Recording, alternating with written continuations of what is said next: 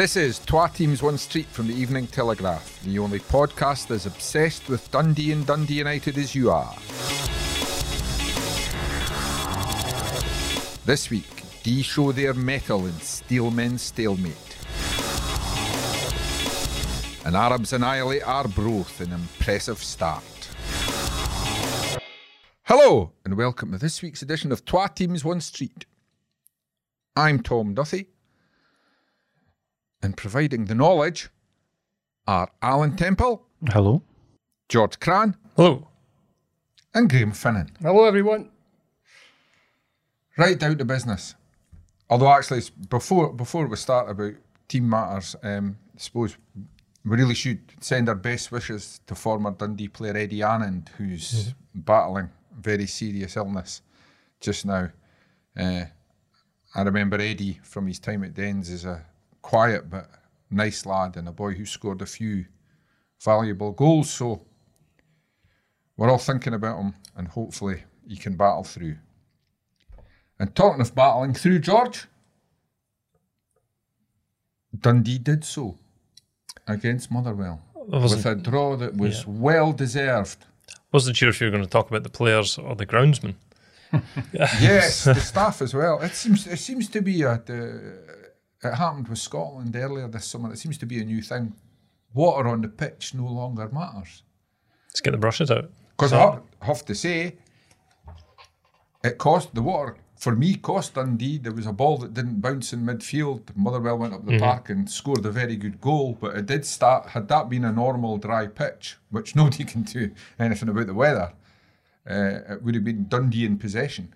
Uh, it was a bizarre day because in the morning it, it was torrential um, in Dundee. And it was concerned the game was going to be off. Um, they were speaking to the SPFL about a possible postponement on the first day of the season, uh, which is remarkable, really. Um, and then it seemed to eased off, and then as soon as the referee blew the whistle, the heavens opened again, and you could see the, the two Bryans with the brushes out throughout the entire first half. The referee had to stop the game at one point so they could take a corner because Yeah. they were still pushing the water off that troublesome corner.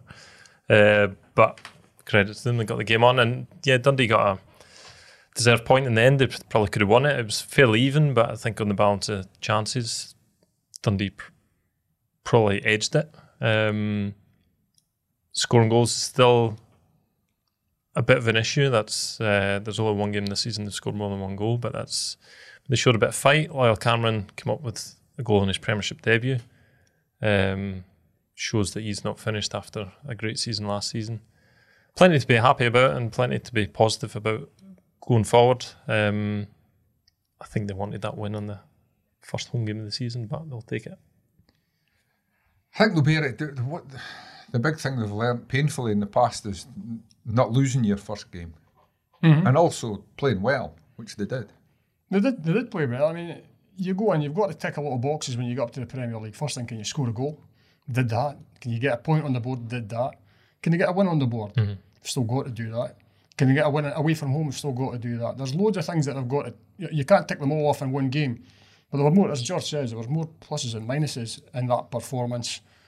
Um, you know, they were a bit unfortunate early doors because Portal, his first jump, he wins the ball in the air and comes down. I think he just twist, he jarred, did he jar his knee or something? Yeah, that's what I thought it'd been in the tackle because he, um, the manager said it, he, he jumped and he landed Yeah. awkwardly. But then there was a tackle with Wilkinson, I think, and I thought it was the tackle Ah, that did right. it. Maybe it, Maybe. maybe it was a combination of the both. Yeah, yeah. But, But- it was unfortunate. He had to go off, off after about six minutes. So it meant a, a, re, a reshuffle and Mr. Versatile, Jordan McGhee, goes over to the, to the right hand side. Um, and I, I sort of, they were still playing a three, but I looked at it a wee bit un, unbalanced three. Beck was still wanting to attack on on on the left, but Ashcroft had gone over to the left left side of defence, and, and the right. I thought it could have even been a four four two. It looked a, a bit at times. Um, the way it was set up, but they, they got by it to be fair because you, you the last thing you want to do in, in, the, first game, Tom, is, is change your defence. But these things happen in football, and they had to go and do it. I was impressed from Motherwell. We hadn't heard a lot about them. Um, we talked about Dundee beefing themselves up. I thought Motherwell were a bigger side than Dundee. That shows, you know, where where this Premier League is. You need you need big players, but I thought that over the course of the game, Motherwell looked a bit more in control when they had the ball. Um, but Dundee did more with the ball when they were actually in control. If, if you know what I mean, they created better Mm-hmm. chances. And the, the, you know, you're right enough about the first goal, the, the, the goal to lose, because Ashcroft goes for the ball and it just does not bounce. Yeah. It goes under his foot and, and Motherwell are quickly on attack. What I couldn't understand was, um, for the life of me, Malachi Boateng, Motherwell are in possession, and Stephen O'Donnell, Malachi Boateng has a player in, uh, directly in front of him who he's marking, but Stephen O'Donnell bakes past him up the right hand side. Malachi Boateng does not follow that run, and of course the ball gets chipped out right. O'Donnell puts a terrific ball into the box, and uh, fair play to Theo Bair. I gave him It's a a bit of finish, criticism yeah. last week. I said it's a bit of a panic sign from Motherwell, but he finished it really well. Yeah, it was a cracking finish, wasn't it? the net. They, they could have, I think, the a more experienced midfielder as well because it was quite a very young midfield at that point. Because Morgan had come in, they'd have fouled in, Yeah, the, in the middle. I think so. They'd have just killed there's, it. there's a bit of that, and you learn you, you learn from these things. And I'm sure that uh, Tony Docherty will be pointing out, you know, where they, where they went wrong in that situation. But you know, there's sure a lot of determination in the second half. I uh, Lyall Cameron got man of the match, but for me, Luke McKibben was the top performer for Dundee. He, he did a really good shift over on that right hand side, and we've spoken about Luke McKibben. I was going to say because we've we've dealt him. yes, You've exactly. got you've got that ability. Do it. He's do got it that. most weeks. He, he, he can be a, a game changer for Dundee this Mm-hmm. season, but he needs to produce week in, week out. He does it, every, you know, I would say he does it every once every four games. He needs to get that ratio up. But he puts over a great ball for. for Fairness to him, for- he's starred two league games in Yeah. a row now. No, he was that's a right. great star in the promotion and he's game. and when you're playing with sort of, uh, you know, a, th- a three-five-two, he has defensive duties as well, and he stuck he stuck to that quite well. Really, he'd hit the post earlier on. Uh, great ball for the goal. If you watch Cameron, Yeah. well, Cameron makes it. If you watch Cameron's run, he goes into the middle and then quickly does reverses backwards out and doesn't get picked up by any defenders and comes round the back post and it shows you don't, don't have to be six foot four to score a goal with your head. He, and he put it away well. Is that where it helps when you've do, you've not got the height advantage Possibly. because you have to I think think. so. He was thinking Yep. of losing people because he knows he's not going to win And it. I also think a jump. I also think Tom, when you're def- when defenders and even midfielders are defending that six yard box, they're not too concerned about where Lyall Cameron is. They're looking, Yeah, you're always looking looking out for for the a big six guys. footer. Yeah, and it, it helps that Dundee have two big strikers as Yeah. well. The, the centre backs. Yeah, that's Motherwell are concerned they, with They get the goal. They're a wee bit unlucky, one off the post. I thought, uh, I think it was a guy Muller had a shot for them late on, which was going on target, and, and Joe. Shaughnessy put his head on it and knocked it wide for a corner, and Dundee got a goal kick. Actually, referee didn't even spot that it had been deflected wide. So I think, uh, yeah, a lot of pluses for Dundee. I think we need to see more, a bit more from Robinson and uh, Bakayoko up front. Yeah, I didn't think Bakayoko. I thought he looked a little bit off the pace. He looked maybe But all in all, you've got to feel just a that- player that hasn't played yeah, that much. At the end, I think the crowd were quite satisfied that they're back in. They got that goal, they got their point. Yeah. They're on the board in the Premier League and, and looking forward to, to Paisley this weekend. Yeah, and Alan, people tend to look at names and not current reputations. Motherwell, uh, this is not a stat I came up with, but Motherwell have only lost two in 19 now. And also, I heard, uh, I think it was Stephen Craigan was at the game uh, when I was listening on the radio. Obviously, ex Motherwell has an interest, sees them a lot.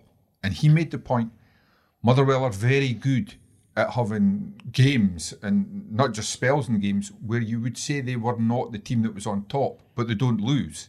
So it's a good, a decent result for Dundee. I'm not going to go overboard about it, but but coming away with a, you know, a point where the perception was they were the better team if somebody was going to win it. So it's an encouraging start. Absolutely. And getting off the mark You, the, of course, saw one of those defeats that Motherwell suffered under Stuart Kettlewell. Yes, um, one of the kind of I would say five or six maybe real false dawns last season that seemed so positive after that. But no, it's uh, getting off the mark is so pivotal. Um, it might seem daft, but you lose your first home game, then you've got an away game. Yeah. every chance that's a tough one.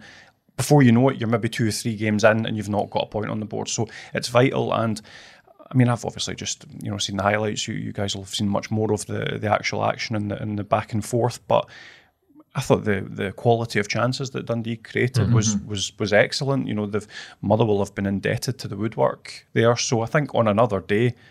I think Dundee win that football match, and Yeah. there's, I mean, you guys have, have touched really ably on a lot of the, the positives, but one thing I, I did enjoy on the Lyall Cameron point that you were making, really enjoyed watching him last season just for the fact that he's almost got a striker's instinct of timing his runs into the box. He mm-hmm. just, you know, it's all easy to say, kind of, oh, he's he's small, so people don't pick him up. But there's plenty of small Yeah. players that don't find the space that Lyall Cameron does. See, for such a young man, Bear's his- talking about defenders he played behind. There are also diligent defenders who try to mark everybody. but he's got he's got a real intelligent appreciation of space Yeah. that usually only comes maybe when you're a wee bit older. I mean, this podcast is now becoming sort of uh, the the podcast where we make ludicrous comparisons. So let's just carry that on. And it's it's a wee bit Frank Lampardy, you know, and, and Lyall Cameron. See that knack that he's got of just uh, Here pop- come the emails. see popping up in the uh, Yeah. the right place at the right time. Obviously, I'm not comparing the two players, but just on that particular attribute. And the exciting thing is that will only get better. He'll only learn when's the right time to go, when's the right time to stay, and that's probably why. You know, earlier this season, there's maybe been games where he wasn't quite as impactful because people need to find those runs. You know, people, and there will be days where he's ineffectual. There'll be days where he's it's not his day, but when you when you look at that, when you look at the timing of that run, and he did it so often last season as well, Yeah. I think there's there's really something there to work on, and and I still think he needs to um, build himself physically a little bit Yeah. more, but that will come with time, and I think he needs to impact on games when he isn't maybe being found as much as he would like. Mm-hmm. Uh, again, that's an improvement you would think would come with time, but that's a, an exciting aspect of, of his performance. I just think it's funny when we're talking about the physicality and the importance of being as strong as teams the, the smallest player in the park pops up with a, Yeah. a header. So it's a yeah, funny game. I was just having a look at a, a wee stat for Lyall Cameron. It's quite interesting. 15 goals, 29 starts. Brilliant. I mean, that's pretty good, isn't it? Striking numbers. Yeah. That's pretty sold soon. If you ask me. when's, when's the end of August? but George, to put my doomsday D hat on, We do need it, yeah. they, they should have scored more. They should have scored more the week It's before. been- it's been a problem, against yeah. Inverness. I mean, the plus side is they're creating, but they're, they're too many games like that. Heads heads will go down a wee bit. Also, I was happy with a point on the first day. Would, honestly, as a fan, I would have taken that, especially given Motherwell's current situation. They're a, a very difficult team to beat. Dundee go to St Mirren on Saturday. They had a great win at Easter Road on Sunday. Statistically, a team like Dundee gets beat more often than they win away from home in the Premier League. Then they've got Hearts at home. Now they want to, they want to take the good work and get a win quickly, don't they? Yeah, definitely. Because I, was having a look back at um, two years ago when they were last in the Premiership. Because I remember the first game of the season was at Dens against St an established Premiership team, and they came away with a, a draw that day. Uh, Joe Shaughnessy actually scored an own goal for St Mirren, or for Dundee, whichever way. It was it was a Dundee goal. Um, but then they were quite happy with that, but then didn't win a league game until October. And we saw what happened by the, by the end of the season. That was a real struggle. Uh, I'm not saying it's going to be the same this time around because the, the the team looks like it's got much more quality in it this time around. Um, but it just you need that win as, as soon as possible on the board. Um, you don't want to be looking at the league table and continually being at the bottom of it. Um, in terms of the goals, that that is that has been an, the issue for, for quite a while now. Because I mean, the five games this season, only one of them they've scored more than one goal. That was against Dumbarton. You look a wee bit further back, the, the couple of friendlies at Cove and Arbroath were just one 0 wins. The goals haven't exactly been flowing, but to turn that on its head at the other end, they've not been conceding many. Conceded one at uh, Airdrie, one against Motherwell, and one uh, against the Barton. Good. So Mr. Start. yeah, I've, I've been channeling the inner Ewan Smith since he's been sunning himself in Mexico. So Yes. Are we supposed to do research for this podcast? News to me. um, so they're, they're not You're conceding. spoiling it, yeah, sorry, You're sounding knowledgeable. Stop it. they're not conceding goals. So that's that's a good sign of things. Obviously, that'll be tested at St Uh, they're looking pretty good um, and have goals in them. Have to keep Mark O'Hara quiet. Yeah, Strange team, yeah. St Mirren. I saw their lineup uh, ahead of Easter Road, and uh, up front on his own plays a guy who didn't exactly set the header alight on loan at Arbroath. Arbroath last season, and Who, who I, I thought he was, his name was actually lasagna every time I heard it. that It's must have been awful disappointing for you. Um, it's yeah, and then they score and score three goals, so they're still a. Uh, they're still clearly a very capable attacking unit there, but I don't think it's necessarily due to their strikers. I don't think they've got a great striker pool. You can tell by the amount of the amount of them that Stephen Robinson seems to be signing, but behind them, I think they've got some really good creative players. Yeah. I've liked Greg Kiltie from the moment he was on loan at Dunfermline, and he was just lighting up games. He's Um, just trying to scare us, George. and Mark O'Hara's Mark O'Hara's a top player. They've He's a done great so well with hold on to Mark O'Hara, and yeah, Which showing, Dundee might have done a few years ago. yeah. I'm, I'm surprised he's still at a club um, at that tier, if if that makes sense. You know that Yeah. I, I would say that St St Mirren, Dundee, uh, kind of akin to each other in terms of their tier Yeah. of football, and I, I do I could I could see Mark O'Hara comfortably playing for a team that you would um, generously. Maybe consider to be a slightly higher tier, maybe you know a Hibs or a Hearts or, or something like that, because his his numbers are I think he's fabulous. ex- I thought he was excellent at Dundee. I was a, I was a massive fan. Must have. I've even thought for a few years players like him, more strikers like Lawrence Shankland. I don't understand. I think the old firm could save themselves a bit of money by identifying players that certainly would do a job for them in the league When you look and at his part of their squad. when you look at O'Hara's engine and energy and physicality, he could do a job down in England and probably double his money. Yeah. So that's kind of surprising as I well. had a, they had a Well, a spell down yeah, there. That's Yeah. right. Bit of a He, he left Dundee for Peterborough. It was a mm-hmm. good contract, and they scored a bunch of goals right at the mm-hmm. start. He did brilliant, and then just faded. Yeah. I don't know. I don't know. Maybe the game just didn't suit him or, or what, but it certainly suits him up here. But on Saturday, Bear, in your position, they could well, St Mirren could well be facing one of their star, Well, two. They will be facing Joe Shaughnessy, but they could be facing another star of last season's campaign for them, and Trevor Carson. It could be. It could be, but that would that's a big decision for Tony Docherty to make, I've got to say, because John McCracken had a good game at, at the weekend. He pulled off a fantastic save from uh, Blair Spittal down low in the 1st half and never did anything wrong. So that's a big conversation Tony Docherty would have to have with, with, with McCracken if he's going to bring uh, Trevor Carson right in. And to be fair, I'll be interested to see if he changes the team in general because I was. I was a, he's a rare breed of manager. He never put a substitute on after that sixth minute. No, I know it That's strange. very unusual in a Premier League game. And Motherwell only made two. I think. Yeah, very unusual. Yeah. Uh, So Yeah. you always had faith in the players that were on the park. Maybe didn't want to disrupt it at a time when they were doing okay defensively. Just didn't want to throw someone on that could upset. You know, you're talking about maybe get a winner, but if you throw someone on it, can sometimes Yeah. upset the defensive I wonder the aspect of play. added. Yeah, that. maybe, maybe. But uh, I'll also be interested to see if he, if he goes with two up top, which would be big in the Premier League as well for, Yeah. for an away side like Dundee just being promoted and playing with the two strikers. You know, so yeah, a lot of questions. But in terms of the goalkeeper, I think it's crystal clear that Trevor Carson is going to be number one. It just Yeah. depends When how long you know he has to wait to get his uh, his hands on the gloves. And he's obviously. I mean, he had to reshuffle the team on Saturday after Portales got injured, and he he's got that to think about. You- said it looked a bit unbalanced.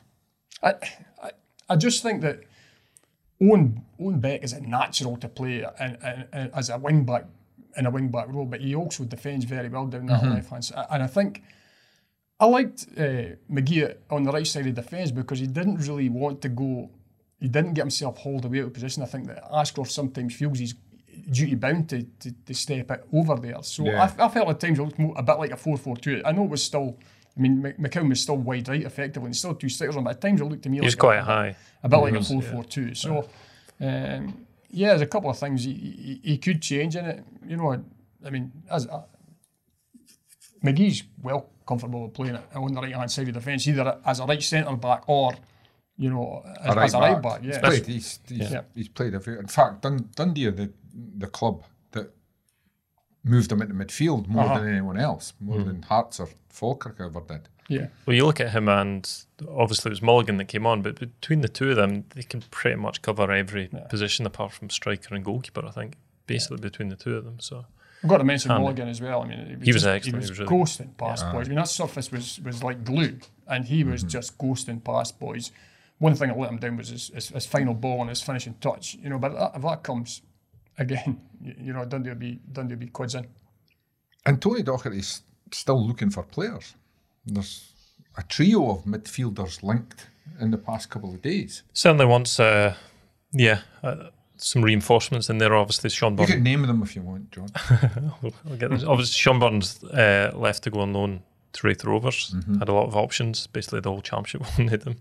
Um, but he's he's chosen Raith Rovers, and yeah, Good, good signing for Raith Rovers. I think so. Um, so they're looking at that kind of somebody to play alongside Boateng, I think, in the middle. And the names Tyler Onyango from Everton, young midfielder, highly rated.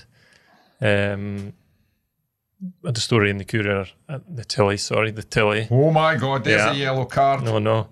Um, that St Johnstone had, had said no to moving on with possibly signing him, but Dundee were still interested, and, and Tony Docherty confirmed that at the weekend. Um, Killian Phillips from Crystal Palace looks a very good player, but it doesn't look like that one's going to happen. Um, Tony Docherty speaking yesterday kind of indicated that, and it, it looks like he's going to Wycombe. So I could probably strike him off the list. Uh, and just last night and this morning, Sean Goss is, is one that's emerged as a possible. Obviously, played a lot up here with Motherwell and Rangers and St Johnstone. Um, bit more experienced than the rest of the team. That's obviously something we've talked about. I was going to say that. Would, looking at Dundee, one thing I think in the middle of the park, apart from Jordan McGhee, they're quite young. Would uh, whatever the natural ability of the other two, although George seems to have killed the boy Phillips, stone dead. Well, I think he's still alive, but just in England. He's dead to us if he doesn't come. But would you be tempted to go for Goss just on the basis that it adds, ex- as, as well as a bit of quality, it adds experience? Yeah, I, I- we talked about Joe Shaughnessy coming in, Trevor Carson, two players with Premier League experience. If you get someone you know who can do a job at that level, then as, as, as, as a box ticked in terms of, in addition to the squad, but you know, I, don't know. I mean, I don't know. I still think that they need. I, what I remember is Sean Goss. He's an experienced guy. He's a tough tackling midfielder. I think he would be positive, but I still think we need a, a more some a more creative, experienced midfielder in there. I think we're relying too much on Lyall Cameron. We're relying a wee bit too much on Luke McCowan to, to produce somebody that can go in and, and can. Paul McGinn. Ah, yeah, well, I've, I've said that. yeah. Not not Paul The- the McGowan new coming, Paul from, McGowan, from, com- yeah. coming from Cove Rangers at 35, but someone of that ilk. And Paul McGowan suspended. in, in fantastic Paul McGowan fashion, he got sent off on his debut.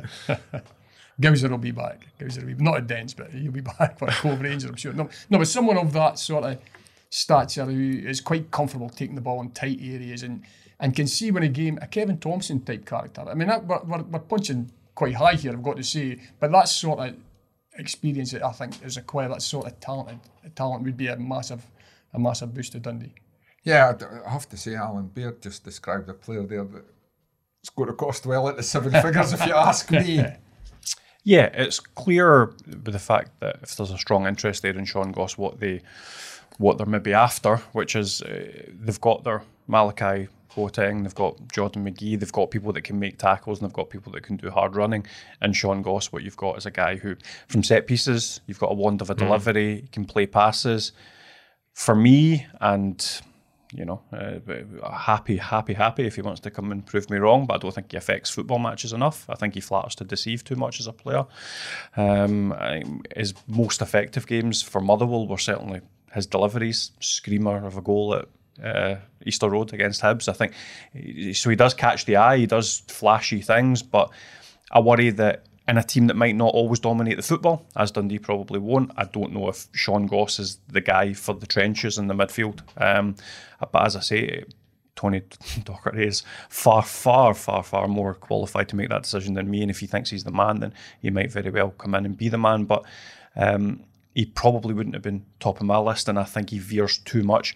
It's a great comparison in terms of the, the Kevin Thomson. Kevin Thomson was a player who was wonderfully technically gifted, could pick a pass, could cut teams open. But see, when you didn't have the ball, he was a terrier. And I was going to say, you do, Reddick, Kevin Thompson would have had 50 Scotland caps plus if, he, if he'd have been fit So- during his career. He read a game beautifully. Yeah, he? you need you need someone who can do a bit of both, and um, Sean Goss would just I think he would need a yeah, a bit more kind of work in terms of that uh, time without the ball if he was going to be that you know Kevin Thomson type. Um, but I think he would be very talented when you've got the football. It's just how often Dundee necessarily have the football every week is it would be my only concern. Yeah, that's that's where I would actually, for once, disagree with Bear and say they've, they've got enough players that are good with the football. I'd, I must admit, my idea of what I'd like to see Dundee sign in the middle of the park is is, is a Kevin Thomson off the ball it puts that, it type puts player who's prepared to sit and knows when to go and not go. And it just puts a bit of pressure on Malachi Boateng. I would have thought Mm-hmm. if you've got a player beside him that maybe um, doesn't luxuriate in doing the defensive stuff, Yeah, yeah. it means Boateng and potentially McGhee, if they're playing a three in there, have to do a, a Yeah. lot of work. I think I think it's it's I, what I would like to see is something similar to McGhee in terms of the, the running ability and getting around the pitch, and that defensiveness, but with a wee bit more quality on the ball. I think we know McGhee's a, a good player, but he's not going to cut a defence open, or he's not going to make that pass that creates space for a goal. Um, but he's a hard worker who can who can does all the dirty stuff. A bit of that, and a wee bit more on the ball. I think. So if he could meld Sean Goss and Jordan McGhee together, but that goes back to exactly what Tam was saying. That player we describe as an exceptionally expensive footballer. So maybe you Yeah. do go with a Sean Goss and, as a good coach, back yourself to get more out of him defensively, Mm-hmm. which is uh, maybe there is more to come. Uh, maybe Sean Goss in, at previous clubs has never been asked to do that other side of the game as much. look at you know? Jordan McGee. Yeah. He was he was signed as a centre half stroke right back. And Yep. look at the job he's done for Dundee in midfield. Yep. So maybe there's more to come, Mm-hmm. and it would be exciting if, if Tony Docherty was the guy to unlock that. And also, I mean, Tyler French is back in training, George. It's been a long time. How far away is he? Because he would give them that option now. putting Yeah. McGhee back in midfield. It's, it's still maybe a, a couple of weeks away. I think he's, he was. I saw him when I arrived at the end. He was on the pitch with Charlie Reilly. Reilly. They were both uh, doing running drills and stuff. So it's positive. Um, manager was talking about possibly seeing him in the Dundee B game next week. They're playing in the Challenge Cup, so he might possibly play some part in that. And then they're do, playing a bounce game, uh, and they've got a free weekend next week uh, because it's League Cup and they're not in that anymore.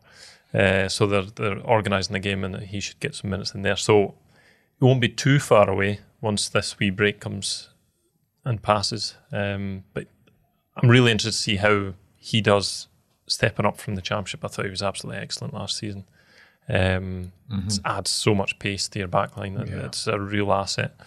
Um, where he plays, I I don't know. Obviously, they've got a couple of defensive issues at the moment with Portales. Looks like he's going to be out was, for a fair amount to of say, time. it's, it's all, we're being very upbeat about Dundee and rightly Yeah. so, and maybe it's credit to them as well because they, they are carrying a few with Portales out now. Aaron Donnelly's been, been Yeah. since early pre-season training. Young He looks like he's going to be a wee while. Charlie Reilly is that's the other end of the park, admittedly, Yeah. he, and, and he might be more one for the future. But there have been a few injuries Yeah, for them to cope with. particularly at the, back, and and if Tony Docherty is going to continue with the the three that he likes, that obviously means you need an extra centre back, and uh, and being a couple down is an issue, or three down if if you count Tyler French not quite been ready yet. Um, He's also, I mean, got Cammy Kerr. That yeah, and he mentioned that. He's not Yeah. been starting, but he's there's uh, certainly f- games like Saturday, for instance, and games against the biggest team. Cammy's defensive Yeah. qualities are never in question. Absolutely, and it's, it's definitely an option because I, I did look at the bench when Portales was limping about, and I was thinking, oh, there's not really a centre back on there, but obviously McGhee was on the pitch, but That's George is the, for those who don't know George. That that that's like a major crisis when George says. Oh, you know, you know this. It's like there's a typhoon coming or something like that. It's not not a gentle breeze. George is quite a laid back chap. For those of you who don't know, um, obviously Donnelly was one they had really high hopes for. Um, Tony Docherty spoke really highly of him, but it looks like he's going to be at least in, into the months. I think he's going to be out, um, and he was the one. What has he turned- done? What's he done with He turned his ankle, basically first day of training. Um, apparently, his family were up at the game on Saturday. Though he can't, he couldn't travel because of his injury, but the family came up came anyway. yeah. So tells you he's keen. I'm, Um, al- I'm always interested in that, especially I can understand if you're dealing with part time clubs or even if, if the is sitting injured in a hotel abroad. But I, I, I'm always interested as, as to why clubs loan a player to another full time club with proper medical staff. As soon as they get injured, they go, get back down here. We want to see what they've done to you, son. Because he is doing his rehab in Nottingham. back there in Nottingham, yeah. I mean, surely in an ideal world, a lone player you would you would have him mixing with a, his temporary teammates, if you like, because at least get Yeah. to know them a bit Yeah. better. Well, maybe that'll happen when- down, further down the line. Um, they are a Premier League club, so I'm sure they've got decent. They'll have Medical. more physios Yeah. than Dundee. Um, They do, they do have about 50 players in Nottingham Forest, so they must have a big medical team to go with that. and he's he's uh, left-sided defender. I think you're talking about balance in the back three. I think he was going to be a big part of that, um, playing on the left side of the, the three. Um, Patala's how long that that'll be. We haven't found out the full extent yet. Did see him leaving Gardyne with a, with a knee brace on, so that doesn't Yes, look I great. heard there was mechanical devices strapping Yeah. around his leg. Yeah.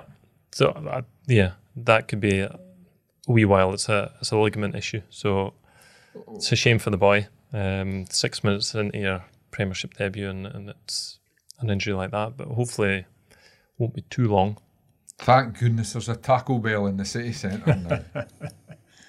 free, free advert, Yeah. unless they want to pay me. That's, Anyway. that's unfortunate, isn't it? It's just just here Yeah. and he's on, Yeah. on the treatment table straight away. It's disappointing because he does look he does look a good defensive option Yeah. for them. At Every game I've seen him, I think he looks a, a bit on the on the small side. That's compared to Ashcroft and and Shaughnessy. And a lot of guys would look on the small hmm. side compared to those two, but I don't think I've seen him lose a header in the air. So it- That's because he only played for six minutes. it's played a, played a couple of other games. It's hard to lose a header when you're on a stretcher. Yeah, yeah. yeah. Anyway, great stuff. Do you like a true crime podcast, Bear? I do, especially if it's local. What if I told you about a podcast that tells the story of a massive cocaine smuggling operation involving a man from Blairgowrie who did a deal with the Cali cartel to import £100 million of uncut cocaine to Scotland? I'm listening. Hunting Mr. X is DC Thomson's first true crime podcast that reveals the unbelievable story behind Julian Chisholm, who also became known as Mr. X. It's got a prison break, an assassination plot, undercover surveillance, the lot. Where can I listen to this? Hunting Mr. X is available on all your major podcasting platforms from Spotify to Apple. Subscribe now. Right, moving from one ray of sunshine in this miserable summer to another ray of sunshine right across the road. United. Although, before we start, I'm demanding a, an apology for being called an idiot when I tipped that United We're, would we're, have the we're lead. not apologising. The only pro well, no, the only problem with demanding that apology was me that called myself an idiot. So I- I'm not going to apologise to myself. But Alan, I'm glad you narrowed down the, the specific reason. who who was the idiot who called me an idiot? Me. Yeah. Um, what a cracking start. First of all, Arbroath were absolutely rubbish. So let's get that out the way as a caveat because I'm not going to keep coming back to the fact that Good to see you back from holiday, Ewan. it was because otherwise I'm going to have to keep coming back and caveating that. So that's Yes. so we're going to proceed from this point with the you can only beat what's in front of you principle. So, and uh, with that in mind, they were fantastic in the first 45 minutes. Um, you could pinpoint some individual performances that were were great, but the biggest difference, especially having sat through some of the passive, timid football of last season, was just how energetic and front foot they were. They did what you need to do when you're playing away to Arbroath, which is um, show that you're willing to fight harder than them and snap into tackles harder than them and press harder than them before then playing your football. And they did that brilliantly. Ross and Craig Sibbald have the making of a really, really good central um, midfield pairing. Tony Watt coming back to beef that up when necessary, which, let's be honest, wasn't necessary all that often. And it'll be interesting to see whether they maybe take him out and put in a more natural midfielder when they need to beef up in there. But um, really promising.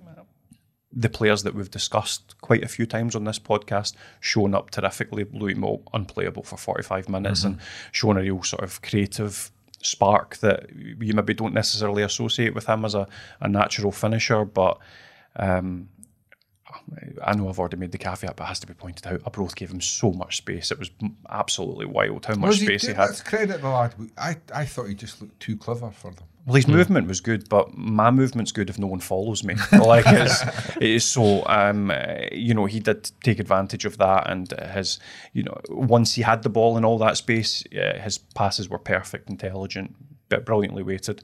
Matthew Cudjoe was excellent. Scott McMann is flying at the moment at left back, so it's all really positive um, in terms of um, the the progress made. And it's funny because after the fact, everyone, well, those that would seek to play it down will shrug and say, "Oh, it was only Arbroath. That's the kind of game you should be winning if you're going to win the league." Nobody was talking like that before the No. game. Everybody was pointing out that that's exactly the sort of opening day that you don't want. Away to Arbroath on the telly Friday night, everyone tuning in to see Banter Dundee United blow it on the opening day of the season. And they won handsomely. So yeah, I mean, uh, one thing that interested me is last season when the, they struggled against relegation, uh, Arbroath, I think it was only three league games the one at home, but nobody pretended it was an easy place to go. And nobody, I can't remember anyone home or away doing what United did to them in the, what, the four or five seasons since Arbroath got up to the Championship. No, absolutely not. They were um, devastating in their efficiency in the final third, which is exactly what you needed. Uh, there is a, I think maybe a parallel world where João Balde doesn't play that inexplicable pass straight to Louis Yeah. Moult, and They seem to look up. it was it was really strange. The, the new press box at Gayfield is right on the touchline, so we were so close to João Balde and watched him lift his head, pass the ball straight to Louis Moult, and then That I kept. that was a terrific defence splitting pass. I know, oh, absolutely. And um, I, I, it caught was one of those where you had to. Both I- his I was- fullbacks I were watched beyond him by this point. Ah, you, you had to look twice because he seemed to, he seemed to look up and pick Yeah. out the pass, and then you went, "Oh no, that's I not the- watched him- not the same team." I watched him for a second afterwards, and he just stood dumbfounded at what he had just done. Yeah. Um, so I felt sorry for the boy. He's a young player and he'll learn, but um, you do wonder if United hadn't got the wind to their backs that early doors, whether it could have been a different game, but it wasn't, and Arbroath just collapsed in a manner that um, you really don't associate with them. But it was certainly helped by the fact that every chance United created, they scored, um, Yeah. and that's the sort of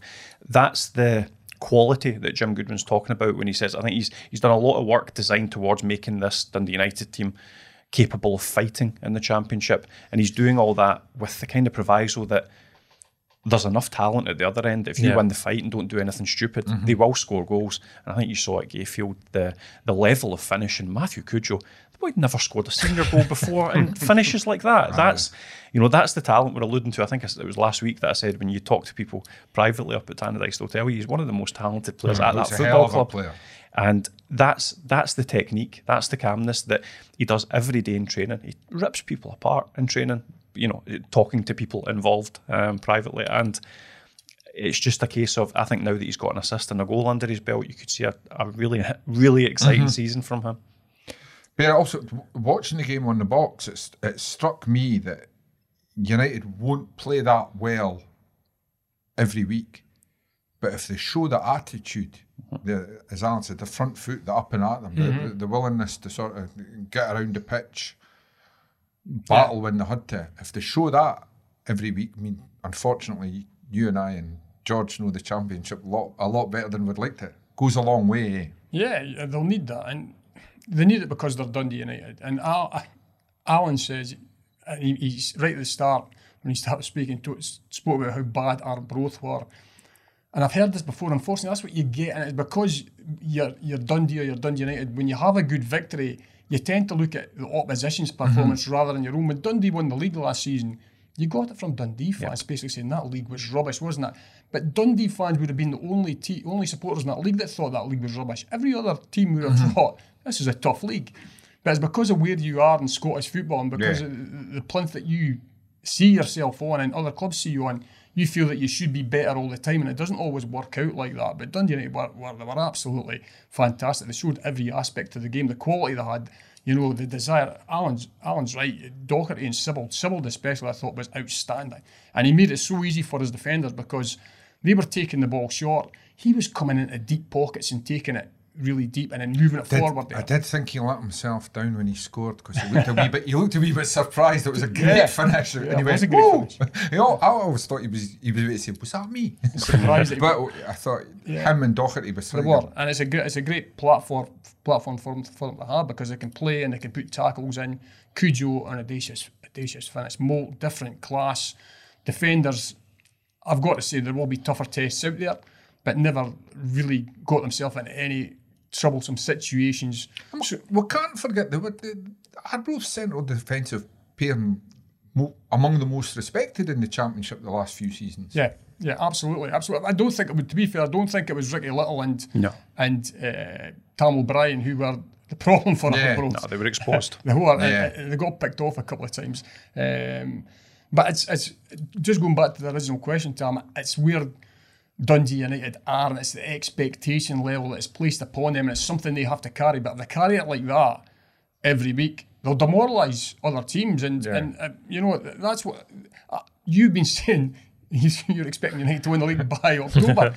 you know, I was laughing at that, but I'll tell you what, another few performances, back on another few- another few performances like that, and they could well not win the league by October, but put such a big sort of gap between themselves and a lot of teams.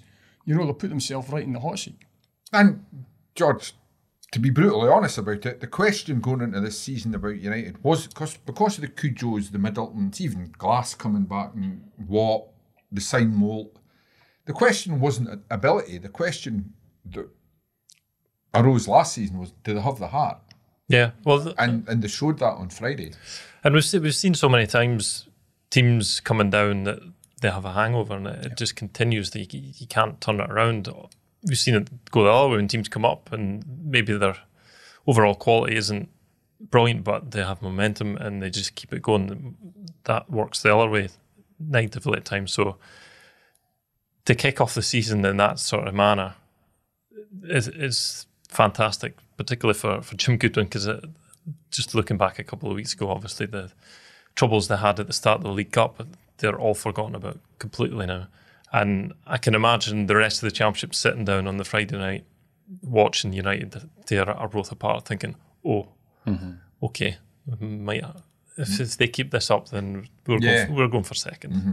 I think uh, I think Saturday's game's big in that regard. I think yeah, if- backing it up. Yeah, Exactly. Having done that against a Arbroath, there might be a temptation to say it was a big time game on TV. United were up for it. Arbroath weren't ready, and it won't be like that every week. Against a Dunfermline team that also won their opening game of the season, big club at Tannadice, back at Tannadice is key. If United can get a comprehensive win, maybe by two or three margin, and that's absolutely not me saying I expect that to happen. I'm just saying if they were to do Who do that, you think you are, me? we'll, have this, we'll have this game won by the 15 minute mark. Yeah, if if they were to do that, then I think that sends out a signal. Yeah. Uh, if they were to win away at Bro- Arbroath comfortably, then beat one of the bigger teams in the division, albeit I wouldn't put them among the promotion favourites, um, then I think that's them uh, really sending out a marker. But I also think it's just important to um, get back to winning ways at, at Tannadice. I know they beat Peterhead there, but if United are going to shrug off the Viaplay Cup exit, then I'm going to shrug off their victories in it. Um, so it's uh, now back to league business at Tannadice, and it's really important that after so many flops there in the final weeks of the season at Tannadice, you know, give the fans a sense that um, it's going to be a good campaign because you know they have sold five thousand one hundred, well Yeah. more than that now, season tickets. So those fans need to feel like they're going to be entertained and, and get on board with this um, feeling of sort of burgeoning momentum that's that's maybe gathering. Uh, maybe a touch bizarrely when I was watching the game last week, uh, but maybe it's as a failed centre half, which was only one of a number of positions I failed in. I have to say, was very impressed with Declan Gallagher and Kevin Holt. Yeah. Now, uh, it was a game of one-way traffic, but whatever came their way, they, they, they brushed aside uh, the Arbroath attacks and, and, and looked very, very solid. I would expect that. I mean, I, I still feel Was Kevin. that their first game, second Yeah. game, first game together? Uh, first competitive game together. They played together At down at Carlisle. Car- okay, yeah, I would expect that certainly from Declan Gallagher, where, where he's been throughout his career. He, he should. He is dropping down. I feel a level that's that's below below the level he should be playing at, and hopefully he can get back to that level with Dundee United next season. Um, I don't think they were put under too much stress. I think they're helped greatly, as, as I've said, by Sibbald and Docherty in front of them, give them give them good protection. I still feel that, that Kevin Holt, I've, having started his career at left back at Dens, you know, I still see him more as a left-sided player and maybe in a three in, in defence. But it looks as though he's going. to, He played centre back for Thistle last season. Mm-hmm. Did did really well in a strong Thistle side.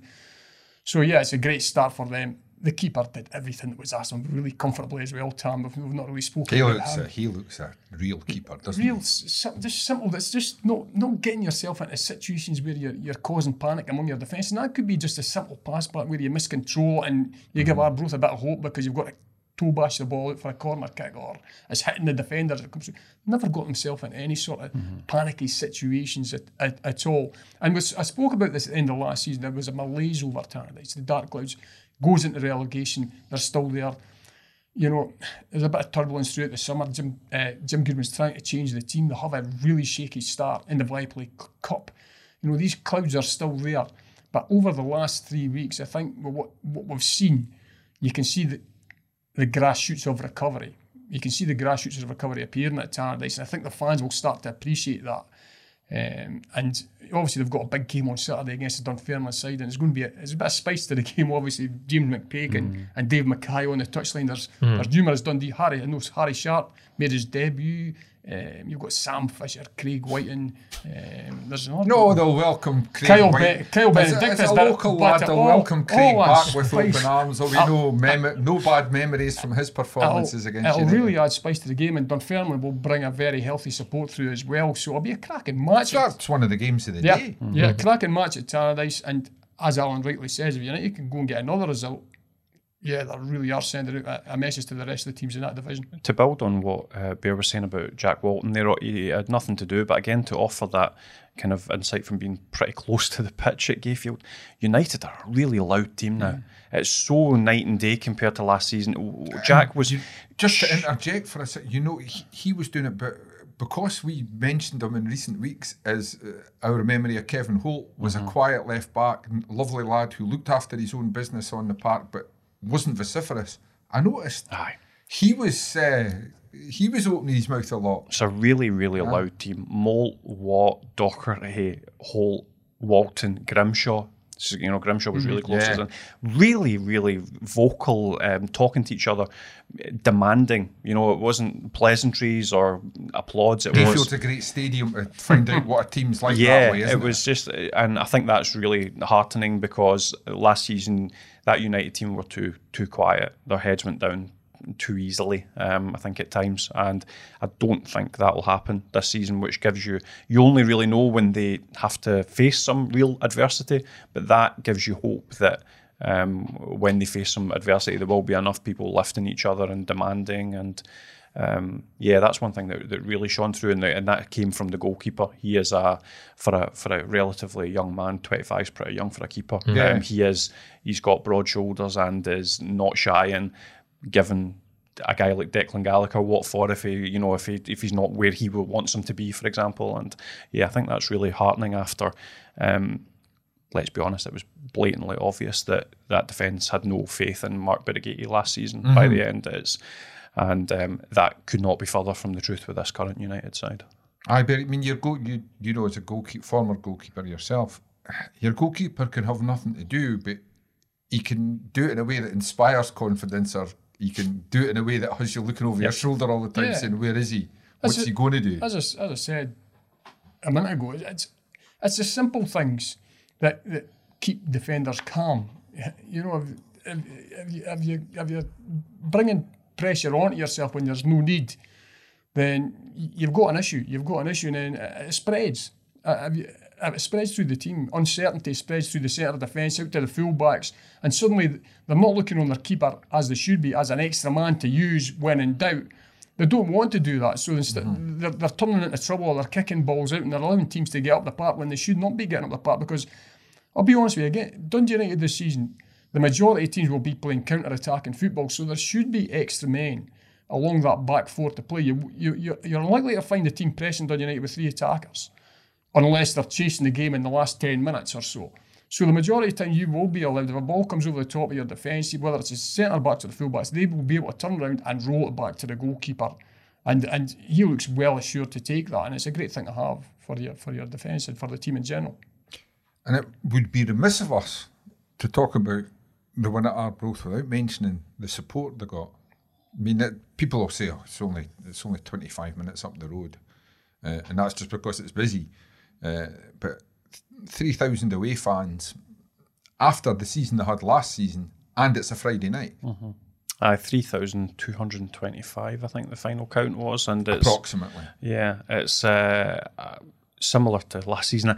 I just must be so delighted that Dundee United replaced Dundee in the division because I think the crowd for the nil-nil game last season was I think it was about twelve uh, more than the game. Uh, you know, it was that tight because both clubs sold out every ticket they were given, and the difference comes down to basically, obviously, that was uh, squeaky bum time for Arbroath as well, so they maybe brought more to the game, but it just goes to show that it's a, it's a godsend for Arbroath to have these clubs down the road. They have fantastic travelling fans. Both sets of clubs have fantastic travelling fans, and it was a really good atmosphere. As I wrote in the, you know, sort of the uh, analysis piece after the the game, one of the points to touch on was, you know, this isn't a division, a situation uh, that anybody involved with Dundee United wants to be at, but if they keep playing like that, United fans will make the best of it. They Yeah. will enjoy their Oh, season it in the championship. You know, it's they won't enjoy the fact that their club is a championship club, but there is things to be enjoyed about being in the championship. Your away days to um, Raith Rovers, Dunfermline, Arbroath, it's a train ride away. Well, it should be. Uh, Scotland cancelled the trains back um, uh, on Friday night, but uh, generally they'll be easy to to get a train to, and they'll go in their numbers. And providing Jim Goodwin's side are doing the business, they'll probably have an enjoyable campaign. Um, and as long as it doesn't last four seasons like the last Yes. time when the novelty starts to wear off then uh, I think they'll you know they can potentially And come back once to you've got a season ticket for the McDonald's in Dumbarton, Yeah, start to get a bit fed up. exactly, exactly. So, um, providing as a one-season stay, then um, I think those fans are going to make the best of it. And it's, it's also interesting on the fact that the fans, two players that have departed in the last wee while, as is Be- Behich and Charlie Mulgrew, and I also read a piece of, with Steven Fletcher just uh, a few hours before we recorded this, they all mentioned, despite the, the, the bad memories of last season, they all mentioned the fans. and and said, and you you have to you have to say. I mean, like like every set of fans, they can give a, give you a stick if you deserve it, but the United fans have stuck by. Oh yeah, I mean they've backed him to the hilt, and Alan's, Alan's talking about you know Arbroath's only half hour. You as you said half hour away in the car, but United will take a fan base running at four figures to most away games Yeah. this season. Quite, uh, I'm talking about going to Ayr and Inverness, and if they're doing well, it could be a couple of thousand fans. There's a novelty to it. You know, there's uh, the, it's you you're you're going to those games. They're new venues, they're new away games, and you're expected to potentially win them. Compare that to. Is that any less alluring Ah, especially for the kids. for than going to Great Rangers or see your team Celtic? win. You know, is it that much better than than than worse than going to Rangers or Celtic? You know, obviously in footballing terms, yes, but in terms of a fan experience, I think there's lots to be I- lapped I- up. I- yeah, I would, I would accept that as well. As a Dundee fan last season, it was it was enjoyable um, because you were Because your boss left at Yeah. half past nine every morning. No, no, it was enjoyable because you were winning more games. There's no, there could be no doubt about that. You know, at the end of the day, it doesn't matter what division Hmm. you're actually playing in. If you're at, at Saturday night at five o'clock, if your Mm-hmm. team has won, you've got a smile on your face. You've had a good day with your Yeah, mates. absolutely. And there are there are a lot of enjoyable trips in the championship uh, as well. You know, it's it's it's, it's a, there's a lot of places that are e- I would say easier easier access to games. So put it that way. You know, when, when you're getting Yeah. you know. So um, yeah, but United will be support supported well, and I'm glad Charlie and, and the other players that have mentioned that. You know, it's, it's because they've seen it for themselves Yeah. and they've seen the potential. And as Alan says, it, it'll only grow and grow if United keep winning games. Everybody will, will want to be a part of it. just to touch on those departures now, it seems like a good time as any with uh, Aziz going, Charlie going. I think it's safe to say that Ime Niskanen will be um, Yeah. edging towards the, the exit door. Exeter have had a, a bid accepted for him, and it's really up to Ilmari whether that's where he sees uh, his future. But I know he'll want to play first team football more regularly because he wants to keep that place in the Finland squad. Um, so it's been a good week in terms of the just the the brutal bottom line realities. Yeah. Uh, United they need to get certain people a, a certain amount off the, the wage bill. I think that's blatantly obvious. And it's a good man. I get. I touched on it a couple of weeks ago, uh, at a time when re- the results were still only starting to come. But Jim Goodwin, from day one, he, he, he seems to manage the club very, very well mm-hmm. because that's that's a big reduction in financial burden. And the Behich one in particular seems to have given him a wee bit of money to play with between now and the end of the window. Potentially, yeah. The considering the club has effectively, wouldn't say decimated. That's maybe, but they, they've certainly, you know, the head of recruitment has left, and it's basically been put upon Luigi, the CEO, Capuano, and um, and Jim Goodwin to do a lot of the business. I think the business has been good. It's you know they've done. They would have liked to get certain things, especially the outgoing transfers, done a bit earlier. I think that's uh, safe to say. Um, but we're still a reasonable amount away from the end of August, and most of what they need done is done. They still need to come to sort of some sort of agreement with or get someone to take Mark Birighitti, which um, is a is certainly an issue. And uh, as I say, Niskin will probably go. I think reading between the lines in terms of when he's been available and where he's been in the pecking order, the amount of minutes he's got. Will Logan Chalmers be part of the picture this season? I have my doubts, um, and I know that there is certainly there will be interest in him. So um, he's maybe one to watch. And with all that in mind, I could definitely see maybe one or two coming in. Jim Goodwin said this week that he's got scope to get one in, um, but that was before. As that sorry, that was before um, the interest in Niskanen, for example. Um, so uh, I would think if maybe a couple go, you look up maybe wide area and attack, attack slash wide area because if, it's, a if great, it's a great time to suddenly have that Yeah. that option because you can look around your team where it's Yeah. even uh, as much as we've been happy with the situation across the road. Tony Docherty is obviously looking at who's injured Yeah. just now. they're absolutely not scrambling. That's the, I mean that's the, the the one thing that if a player that Jim Goodwin wants becomes available, they are able to sign him. They've created enough wiggle room to sign him, but he is earnestly happy with with the group, and I don't think there's any. Uh, desperation to get them in. The only position, as I allude to there, that you would look at if if for example, a Logan Chalmers was to go with Niskanen also likely to go, you would then look at the right wing position and say there's only really Matthew Cudjoe that whose best position is on that right wing. So you would then maybe say you could perhaps do reinforcements there. Um, but beyond that, as we've said, you can pick holes in any squad and say I would rather have depth here. I would rather have depth here. Dundee United ha- are in the championship and, now have a group of players Everyone's got Bears checkbook. yeah, and they have, you know, they're in the championship. They will need to run with a championship budget, and they have a squad that is the envy of every club in the championship. So uh, there's an element of, you know, you maybe be too uh, much of a perfectionist with your squad building. And I think they can be pretty happy with where they are, and I know the manager is very happy with where they are. Well, you, you mentioned wide areas, and, and I saw saw your stuff this week about Jim Goodwin urging Glenn Middleton to simplify his game. But overall, you never know what's around the corner. But overall, he must be happy with Middleton and Cudjoe in those those positions. Definitely. I think with Cudjoe's natural inclination to come in from the right hand side onto that left foot and make things happen inside, he wants Middleton on the left, making the pitch as wide as possible to give you that width on the other side. And I think Glenn Middleton's benefited from that so far. He seems to. I think when in his head, he doesn't have so many options. He knows what he's been told to do. Get your head down, take on your man, and put in a dangerous cross.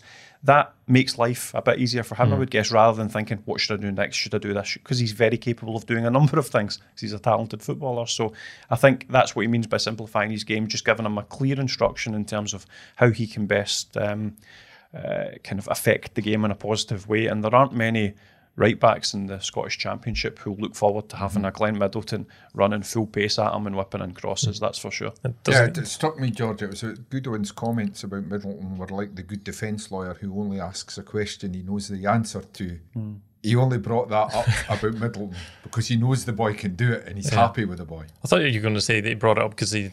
He's in the jail. Because what he told him to do paid off.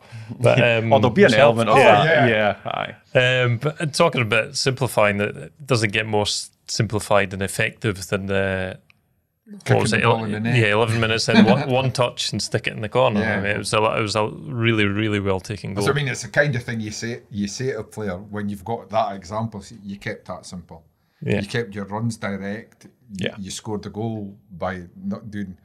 It was a difficult finish, but he he did it. Like It's- you say, yeah. one touch shot. Exactly, and it, ki- that kicked United into gear and got them going. Um, big fan of Middleton, I have to say that I've not seen him consistently in the flesh a lot, but I like what I see from him uh, over his career. He's still very young, though, isn't he? Uh, what He's, he's 20, he's 23, yeah, but Yeah, still- that's still his, pretty young. his career has been one that's been uh, peppered with big moments, Yeah. goals for Rangers against Spartak Moscow in Europe, goals against AZ Alkmaar for Uh-huh. United. There's these big moments, Scottish Cup semi-final free kick uh, for St Johnstone. You know, his career's full of these moments, but and you know, I say this with the greatest of respects. He's a, he's a nice lad, but his career has flattered to deceive to this point, and Yeah. this is the season where Yeah. he needs to consistent every week Time be a game changer. Because if you're going to reach the potential that people talk about Glenn Middleton having, then you need to stroll the championship. You need to be the man in the championship, and uh, he was certainly one of the men. Uh, Yeah, there, at- there at comes a point in your, your career you want to be known for being a good player that's in the team every week rather than picking out just individual moments of brilliance. Of isn't there? course, of course, those moments of brilliance show that he's got talent, but there's that next stage of maturity and that next stage of development as being someone that, see, if you're not a nine out of ten, the manager knows you'll at least be a six or a seven, and that's that's what kind of you need from from Glenn Middleton, that consistency. And th- that was a big goal, obviously the first league goal of the season. But in that game, United's confidence just flourished Yeah. from there. I mean, it's it's hugely important to get that first goal and get it so quickly. Um, and they just ran riot, really, didn't they? Um, Arbroath couldn't cope with them. Keeping that up might be the issue. That's always the issue in the championship. Every game is an absolute battle, as we've seen only too often. Um, it we've talked about already about the Fairman at home. I, I fancy United to, to follow up with with a win in that one. Yep. I'm But they're confident, well, yeah, we know that. and I'm also confident that the Dundee United women's team can do the business when they kick off against Partick Thistle live on that Gaelic channel. Your favourite channel, yeah. Yes. I like nothing better than watching Scottish football in a foreign language, Been, as you all know. been an interesting campaign for, for Graham Hart's team. It's um, they've lost their captain and star player, and Danny McGinley. She's gone to Hearts, and um, there's been a lot of you know uh, change in terms of personnel there. But um, fundamentally, it's about incrementally building for them. I don't think Which they've done very well in recent years. over the years, they? exactly. Survival was all that mattered last season, and I think that will be the aim again this season. But maybe looking to, you know, be slightly less um, uh, nerve shredding by the end of it. You know, last game of the season, uh, last season effectively that, that secured their guaranteed safety. So um, they'll be looking to build upon that, and they'll be playing once it's finished completely at a Gussie Park that's been done up, proper home ground, and yeah, very um, very interesting campaign to come, and fingers crossed that, that they can keep building. But it won't be easy because there's a lot of um, the standard at that level Yeah. keeps progressing every single season. There's um, full time teams in that division. There's Yeah. teams that clubs are putting a huge amount of resources into, and I think it, it wouldn't be remiss to suggest that Dundee United. Having been relegated to the championship as a football club, are maybe not able to put the same level of resources in. So they're working with what they've got in terms of being self-sustainable and manageable. And um, I'm really, yeah, I'm looking forward to seeing how they shape up on Sunday. Um, but won't be easy uh, through uh, in Glasgow against Partick Thistle, who did well last season, did really well last season under Brian Graham. So Is it at Firhill? uh, Petershill, I believe. Uh, so it's um, All these hills in Glasgow look the same to me. yeah, hopefully it's not a hill to die on. Great stuff. And just before we go, wish the former United boss Jack Ross all the best with his new role at Newcastle. As as as No, Bear, George and I know uh, from the media side of the Newcastle Sunderland rivalry. I'm sh- I'm sure an ex Sunderland boss will be welcomed with open arms by the Toon Army. Not. If you like the podcast, we'd be grateful if you tell your pals about it, or even better, leave a review or a simple rating on iTunes or wherever you find your podcasts. All that really helps people find Twa Teams One Street, and that means a lot to us. Don't forget to pick up your copy of the Telly Monday to Saturday for all the latest from Dens and Tannadice, or go to thetelly.co.uk to find out how you can get the paper delivered right to your door.